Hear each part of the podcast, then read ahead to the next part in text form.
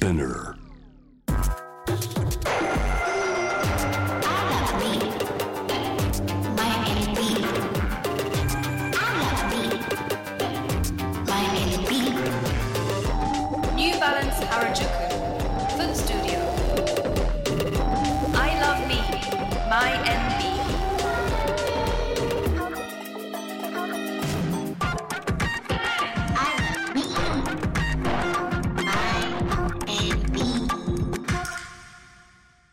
皆さんこんにちは。ノイハウスモナです。ニューバランス原宿店では11月14日までオープン5周年記念としてイベントを開催中です。店内ではさまざまな企画が展開されているのですがテーマは I love me, my and be 足から私を好きになる。ニューバランスを通して周りと比較せず自分らしさを認め自分を好きになるためのコンテンツがたくさん展開されています。でここ4階ではニューバランス原宿フットスタジオというトークショースペースが立ち上がっています。11月14日まで私のイハウスモナが MC を務めます。どうぞよろしくお願いします。えーこのニューバランス原宿フットスタジオの模様は JWAVE のオフィシャル YouTube のチャンネルでも配信をしています。今カメラに映っていて、まあ、この映像お店の横にも映ってるので今こう歩いてる方ぜひお越しください。4階です。はい。そして今日と明日、えー国内のまあ最大級のソーシャルデザインをテーマにした東京渋谷の都市フェスソーシャルイノベーションウィーク2021と連動して渋谷とともに歩んできたここ原宿から、えー足とソーシャルそしてこれからの未来の歩き方をゲストの方々と一緒に考えていきたいと思います。ニューバランス原宿フットスタジオこの時間は小沢京子さんと一緒にお送りします。よろしくお願いします。え小沢さんは2002年生まれ、東京学芸大学附属の国際中等教育学校に在学中、2019年にユーグレナの初代 CFO に就任されて、この CFO ってよくあるチーフファイナンシャルオフィサーではなく、F がフューチャーの F ということで、最高未来責任者ちょっと珍しい。ですよね、あまり聞かない CFO のタイプですよね。で、まあ、今年の4月に早稲田大学の社会科学部に入学されて、えー現在もインターネットテレビの ABEMATV のニュース番組 ABEMA プライムなどに出演されたりとか、まあ、本当いろいろなエリアで、えー活動されています。ユーグルナ、えー主にどんなことをしている会社なのかざっくり教えていただいてもいいですか、まず知らない方もいるかなと思うので。はい。そうですね。あの私がユグナに所属してたのは2019年からうんうん。2020年の間で今は所属してないんですけど、はい。まあ、ユーグレナってまずそもそもあの私が就任してる間にあの経営のしあのフィロソフィーっていう、まあ、主軸の考え方を変えまして sustainability first っていうあの考えを軸に動いている会社で、まあ、うん。一応分野としてはヘルスケアだったりビューティーケアだったり本当あとバイオ燃料も最近力をすごい入れていていろんな分野ですごくあの勢いを出している会社だと思うんですけどその中でもやはり持続可能性何をもってそう次に次につなげるべきなのかとか何をするとより良くなって社会がより良くなるのかっていうのをすごい考えている会社だなって所属していて思いました。なるほど。えそうすると、まあ、2019年に CFO になる前、まあ、こちら、えっと、500人の応募者の中から抜擢されたと聞いていますがどうやって、まあ、だって学校に通いながらですからねね仕事するっていう発想もどこから湧くのかなっていういろいろ疑問に思うんですあが。ーもうなんか就任する前ととかはあんまこう仕事どうこうっていうよりかは単純に興味があったから応募したっていうのうんうんがもう本当にきっかけでもともと新聞とかよく読むタイプなんですけどそこで結構募集をかけていてそもそもこの新聞を通してその若者に募集をかける あの会社ってすごいまともなんじゃないかなってそこからまずは最初の印象がすごく良くて。で、まあ、蓋を開けてみると内容的にもすごい自分がやってきたことだったりとか興味あることにすごい関連してたので、まあ、本当にじゃあ応募してみようかなっていう軽い気持ちで、あの参加しましたね。プロセスとしてはどんな段階があったんですか？なんか最初書類選考としてなんか1000字ぐらいの論文を軽く出して軽く。いやまあまあまあそんな重いものじゃないんですけど。でそこから面接に3回やって就任が決まったって感じだと思います。じゃあ初めはまあなんでしょう勢いというかまあ良さそうだなっていう感じで応募してなんかそのプロセスを経て気持ちも変わったりしました？そうですね。まあずっと昔からなんて言うんだろう。あんま綺麗事だけ言うとかこうこういう未来にしたいとかみんなその目標とかって、ねまあ、うちなるものがあると思うんですけど、うんうん。まあ、ただその結局こういう社会になってほしいなとかこういう未来になってほしいなとか思ってるだけで行動しない人って結構たくさんいると思っててうん。で私は結構その自分の目標を口に出したら自分でちゃんと見届けたいとかやり遂げたいタイプなので、うんうんそこを自分の力でできるんだったらやっぱどんな手段でもやるべきだなと思いましたしそれがやっぱり私の最初のきっかけとしてはそのユーグナでの活動だったかなって思ってます。じゃあその前からもでもまあやりたいってことがあればいろいろチャレンジするタイプだったんですか？本当に多分いろんなことをやってきた身なのであのスポーツもすごいずっといろんな新しいのをやるの好きですし場所とかも本当新しいとこに行くの好きですし、とにかく自分の達成したい目標のための手段だったらあんまり分野が全く違くてもあの構わずチャレンジするタイプだと思います。でまあそこででもね CFO という大きなポジションに急につくっていうのはまあいろいろなんだろうまあ本当に新しいことだと思うんですけど、その前になんかお仕事の経験とかってあったんですか？全然全くないです。ゼロ。あの中学生のうちは本当部活でバスケットボールを下向きにやってて、中学校3年生でちょっとそのエネルギー問題になぜか興味を持ち出して、うん。急にじゃあエネルギー問題と向き合うんだったら福島のあのーあのー環境を見に行ったりとか北海道の研究センター行った方した方がいいなと思って、いろいろ動いてたら気づいたらなんか論文をしあのその本に専門の学問書に出させていただくようになったりしてて。うんでそして高校生になってから気づいたらユーグレナの CFO になってたっていう感じですね。ごい、まあなんか小沢さんにとってはすごくまあじゃあ自然な流れというか無理したわけでもなくそのまんま。そうあんまりそもそもその通らなくても別に自分が失敗したとか思うタイプじゃなくて別にご縁がなかったんだなって思うタイプなので、うん。そのスタンスで CFO も応募してたので、まあ、受からなかったら受からなかったら別にうん。次があると思いますし今回受かったから今こういう形でいろんな場所であの呼んでいただいたりさせていただいてるって感じですね。すごい。あの、まあ、職場経験がないからこそやりにくいこともあればやりやすいこともあると思うんですけどなんか例えばなんだろう。ビジネスマナー知らない方がいいこともあるじゃないですか。うんうんうん無視しやすいというか。なんかそういうあのポジティブネガティブな経験ってありますか？そうですね。まず一番良かったのは、まあ、そもそも会社側がなぜ18歳以下に焦点を定めたかっていうと、こうなんかこう社会をこのなんていうのこうレンズを通して見てないというかこうこうであるべきとかいやでもこっちの方が自分たちは生きやすいとかやりやすいとかっていうそういうしがらみって年齢を重ねるほど増えていくんじゃないかなっていう印象があるんですけどやはりこう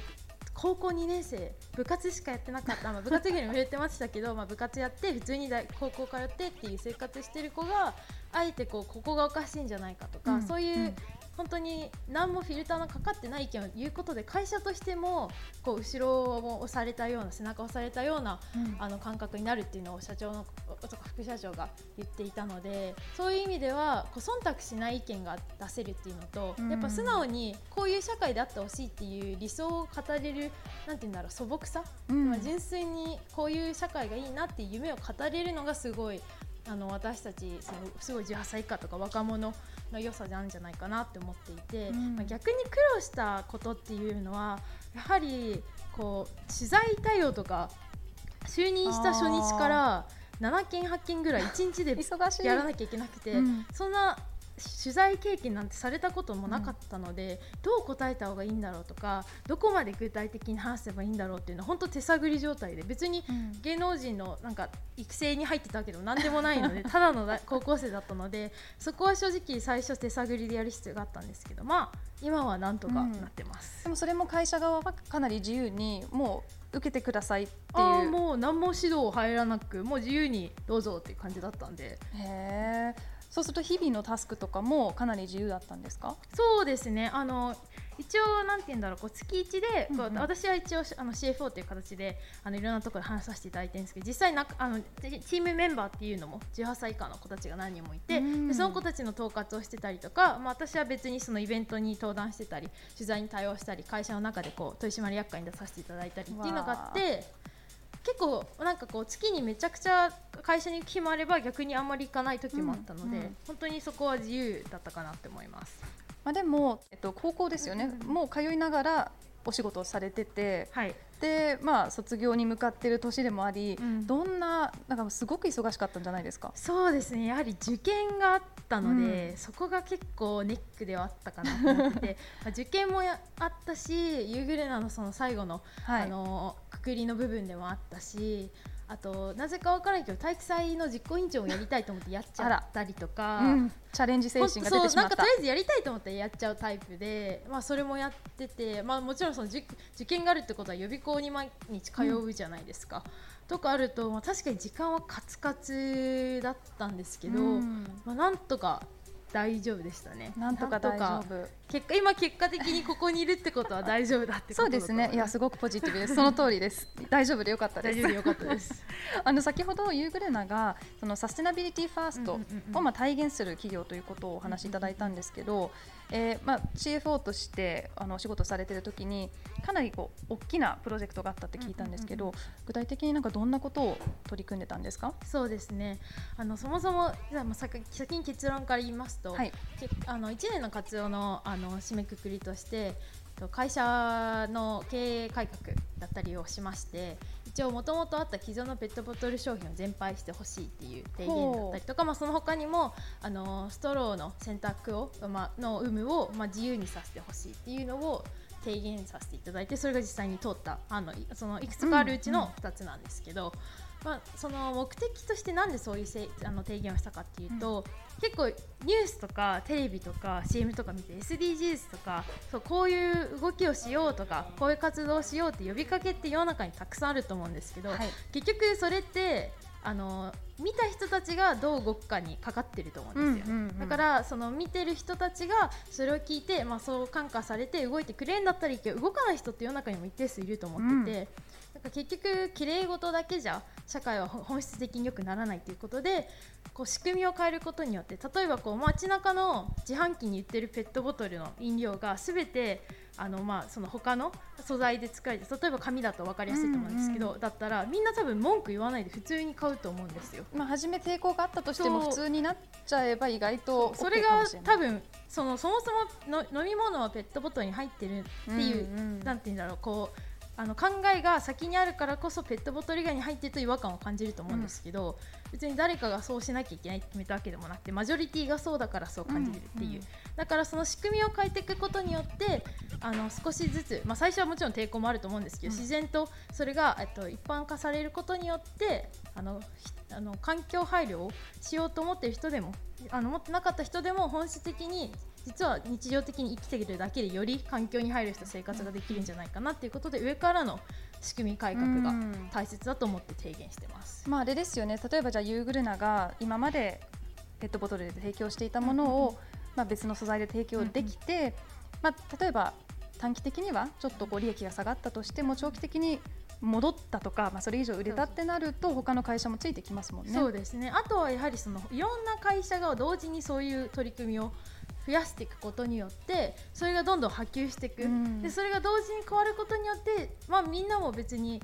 飲み物を買うときに中身を求めてるわけであって基本基本的にそのデザインのそのなんていうの限定とかだったら多分確かにその ボトルに価値あると思うんですけど私が飲料を買うときは別に包装よりかは中身を求めて買っているので。っていう観点で考えると最近このラベルがすごい極端にちっちゃくなったようなええペットボトルだったりとか、それがあの紙のあのふあの入れ物になっていたとか少しずつ変わってるとは思うので、うん。これがもっと広がるといいんじゃないかなって思ってます。なるほど。例えばまあ日本だと念のためこうするとか、うん。まあ、今までこうだったからとかなんかこうやっぱりいい意味でも悪い意味でもすぐに変わらないっていうところも多いと思うんですけどあの、まあ、例えば海外に向けたプロジェクトとかも行っていらっしゃったと聞いていて日本の SDGs への意識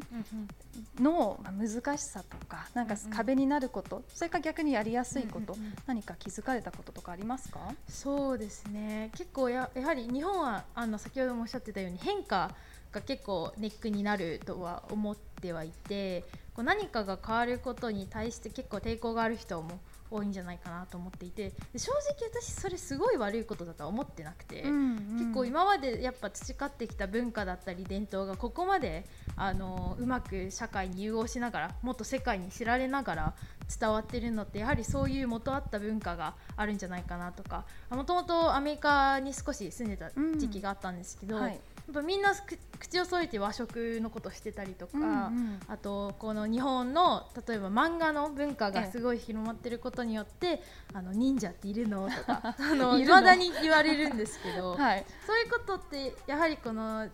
先のその先代の方々がちゃんとそれを伝え続けてくれた、うんうんまたつつなげてくれたからこそあると思っててただやっぱ変わるとこは変えなきゃいけないと思っていて、その例えばそのジェンダーイクオリティとか考え方の変化も今最近社会ですごく動いていると思うんですけど、そういうところのネックを解消するためにやはりこう全員が理解するのは厳しいからこそ少しずつそれはまあ反強制的に仕組みでも動かしていかないと。あの前進しづらいんじゃないかなっていう意味でも、うんうん。私はそのキャンペーンをしてほしいとか促してほしいとか広告して広告を出してほしいってことよりももう仕組みを変えてほしいっていううん。提案につなげたって感じ、まあ言ってるだけではなくやれとそう。いうところですかね。まあ、ちょっと多少多少強制力がある方が日本人は多分ルールを守ることとかも結構得意だと思うのでね。いいんじゃないかなって思ってます。いやあの私もそういう上からというかこうなんだろう体験として見える形でやっぱり変えないと、言ってるだけだと、まあ、ちょっと時間がかかるというか、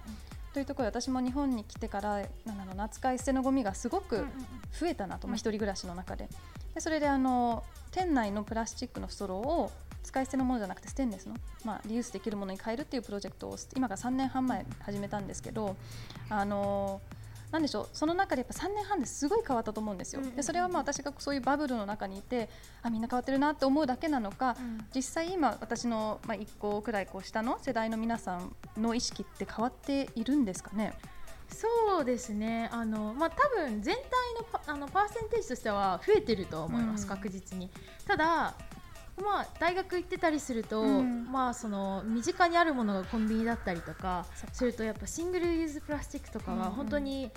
数としては全然減ってないなっていう印象はあって、まあ、ただその生徒たちとか学生たち若者に意識がないっていうよりかはそもそもその環境配慮されたそものが売られてないからうんうん。選ぶ選択肢すらないと思っていて、もしその2つが同じもの場所に置いてあったら多分結構多くの人があの環境配慮にされのされてる、まあ、素材で作られてる弁当だったりとかって買ってるかもしれないんですけど、そもそもその条件が整ってないのでそこは検証しようがないなと思って。て、うんうん。だからやっぱ仕組みを変える変えないとその若者の意識が変わってるのか変わってないのかっていうのも、まあ、調査とかできますけど実際どう動いてるかなんてなるほど。把握できないのでそこはあくまでもこう想想像の中でしか話せないなと思います。あの例えば、まあ、同じ大学生の同い年の方々とうんうん。か、会話としてこういうトピックって上がります？でも。いや結構でも私の周りはすごい多いと思うんですけどうんうん。まあ他でどうかって言われると正直わからないんですけど、ええ。まあ、結構でも大学に進学してからその日常的に結構あのマイボトル持ち歩いてるようんうんとか言ってる子は多いですし、最近はそれがなんかおしゃれの一つとしてトレンドになった方が、やっぱそれががもっと多くの人に伝わるんじゃないかなと若者は結構トレンドに敏感な子も多いのでそういう意味でこうおしゃれとこのサステナビリティっていうのが、もっとトレンドになったりその有名になったり人気になったりすることであの一気に広がるんじゃないかなって思ってます。あの小沢さんはまあ夕暮れに入る前から、そういう、まあ、課題意識をお持ちだったのかなと思うんですけど、うんうん。そういうまあ1年のお仕事を通じて変わったこととかってあります？マインドセットとかで。そうですね。あのやっぱり自分の考え方が基準だっていうかこう他人にも普通に通用するって考えないようにしないといけないなってまあもともと思ってはいたんですけどやはりそこって難しいところで私はこう考えてるしこう動いた方がみんなのためになるなると思うよねって言い合った時に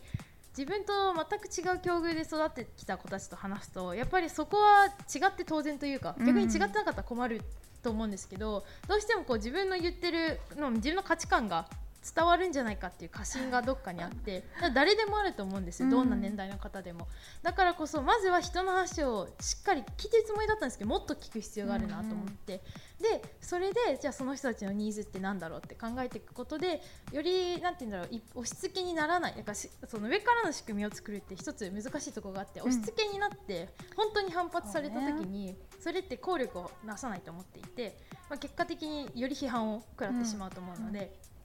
ニーズが何どこにニーズがあるのか何が必要とされているのかっていうのを知った上で動くっていうのはすごく、まあ、今までも気をつけてたんですけど、うんうん大学に進学してもっと気をつけようっていう考えにはなりましたね。なるほど、まあ、でもその中で例えばそうやって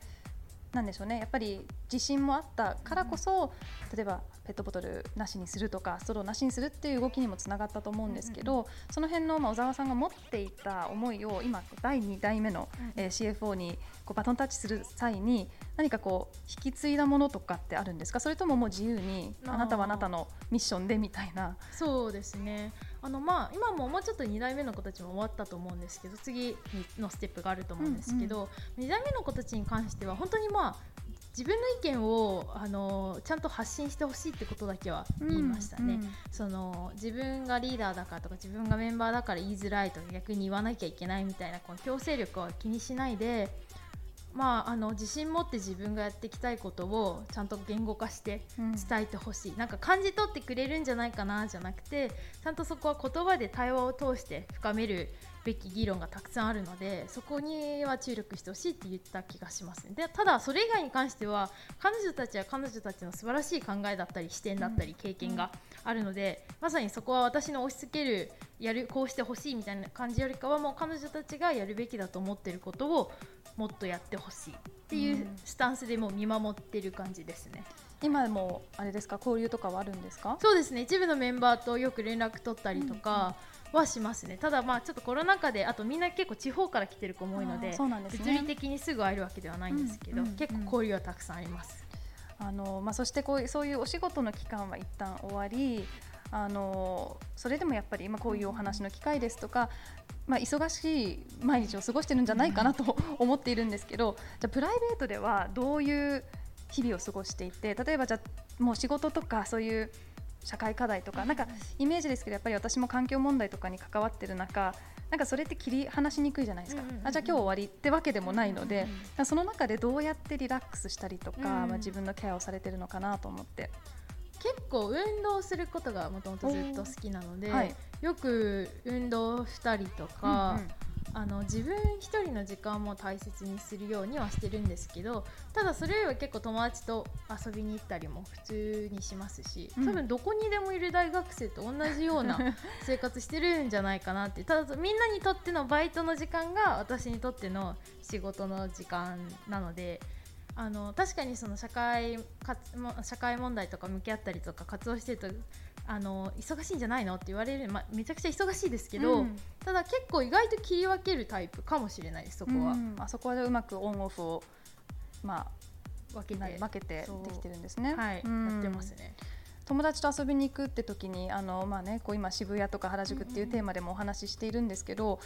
この辺も来られますか？あんま原宿はあんま最うんうん。近来てなくて、ただまあ渋谷とかはよく買い物に行ったりしますし、この辺は、まあ、何でも揃ってるのでやっぱ東京に住んでると何でも一箇所に揃ってるところには行きたくなると思うので。そうですよね。でも昔ほどは来なくなりましたね、うん。やっぱ時間に限りがあるので。うんうん。まあ、そうですね。あのこうちょっとフラッと来て、うんうんうんうん。何しようかなみたいな時間はなかなか取れないあんまないですね、うん。そうですね。えでも原宿にはまああまりもう来ないけど渋谷には行くっていう、まあ、渋谷と原宿すごい近いですし、うんうんうんなんかこう一個にまとめたくなる感じもあるんですけど、うん。どの辺が違いだと思ってますか？あーでも、まあ、原宿に来るって言ってもここの通りはよく通ったりするんですけどただその竹下通りとか、はい。そっちの方はあんまり行かないかなと思ってて、うんうん。まあ、違いは単純に多分もともと好きだったあの服のタイプとかあとは何な結構最近オンラインショッピングとかも浸透してきたことによって、物理的に買い物に行くあのタイミングも減ったっていうのとやっぱ仕事とかが忙しいので必要最低限で もうだからご飯に行くことはうんうん。ちょっとあの少人数でもちろん行ったりはするんですけどただこっちってあんま食べ物っていうよりか服だったりってうんいうのも買い物とかあるので、がねそこですかね、うんって感じだ。だから渋谷とかは両方揃ってるのでそうですね。よくおっしゃる通りですね。うん。あとまあ渋谷原宿両方、まあ、いい意味でも悪い意味でも、まあ、大量消費とか、うん。まあ、大量廃棄みたいなところもやっぱり都市なんであるじゃないですか。あのただそれをポジティブにするとサステナビリティに関するポテンシャルもすごくあると思っていて、うんうんその辺いかがお考えかなとちょっと思って。はあ最近は本当にいいものを大切にき切るっていうのを最近は本当ここ数年は意識していて、うんうん。たくさん服買って買えるんじゃなくてあえてこう自分のすごい気に入った逆にそのすぐダメにならないような素材の服を買ってそれを大切に着ていこうっていう。あのー考えなのでだから買い物がそうこっち来ることも減ったのかなと思っていて、まあファスト一着ファッションは、うんうんあんまりもう最近は着なくなってきましたね。うん、なるほど。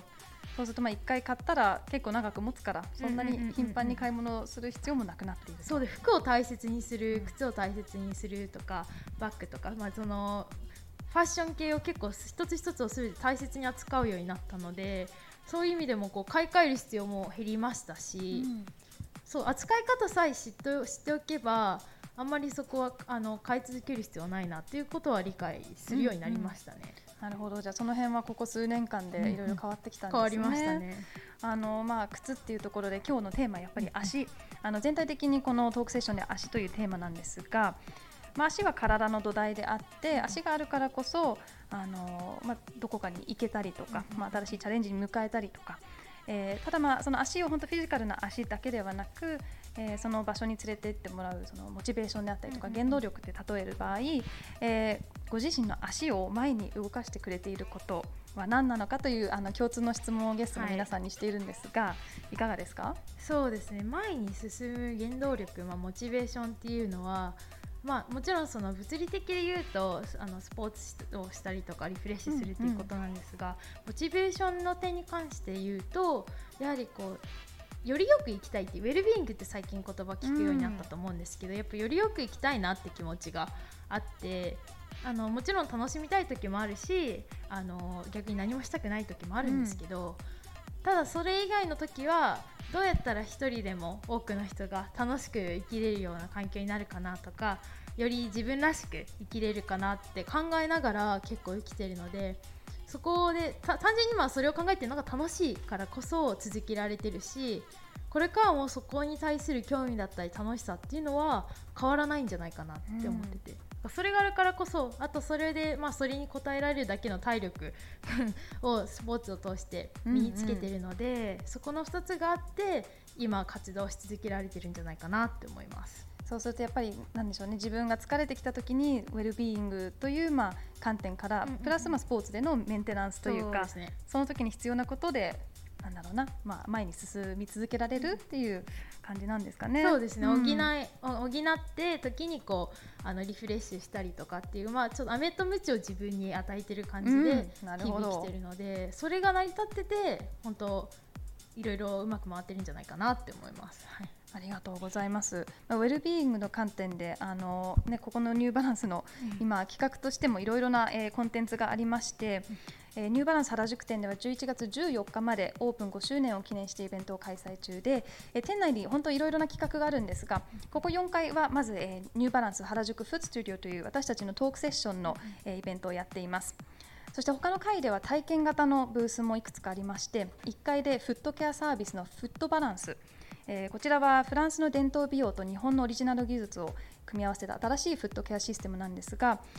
あの先ほど体験してました。していていかがですか？すっごい足が軽くなりましたね。あのやってる時はちょっと痛いですよね。ちょっと結構痛かったんですけどただ立った時の足の軽さって本当に違うんだなって、あのあんまや経験がなかったので、うん。なおさら感じましたしあの 3D プリあでそうですね。あのデータでこう見れるんですよね足の形が。そう自分の足やっぱり扁平足だったんだなっていうことを知りました。それを確認できたと、はいできましたね。そのようなことをあのすべてね無料で受けられるのでこちら11月14日まであのフットバランスの方とあとシュークリーンあのニューバランスの靴をお持ちの方は無料でプロのクリーニングサービスを受けられるのでなかなか特に私たち今白っぽい靴履いていますけどベージュとか白。あの自分だとなかなかもうこれには戻らない。あの、ね綺麗にするの大変なのでぜひこの機会にあのこのシュークリーンサービスをご活用いただければなと思います。そして今回のニューバランス原宿店のオープン5周年記念のイベントのアートディレクターを務めていらっしゃる富田林蘭さんが、えー描かれたイラストがデザインされた T シャツもあの今着ていただいていて後ろにあのデザインが載っているんですがこちら5種類、えーありましてあの 1, 1階から4階まで全ての階で展開しています。まあきね、すごく可愛いデザインであのなんか後ろにあるのもいいですよね。前から見るとシンプルなんですけどあ後ろにもっと デザインがあったという。あのこれも期間限定であと数も限られているので、まあ、もしかして14日の前には売り切れてしまうこともあるので気になる方はぜひぜひこの機会にご覧ください。ということでここまでは小沢京子さんと一緒にお送りしてきました。どうもありがとうございました。ありがとうございました。またお願いします。ここまでのお相手はノイハウスモナでした。ありがとうございます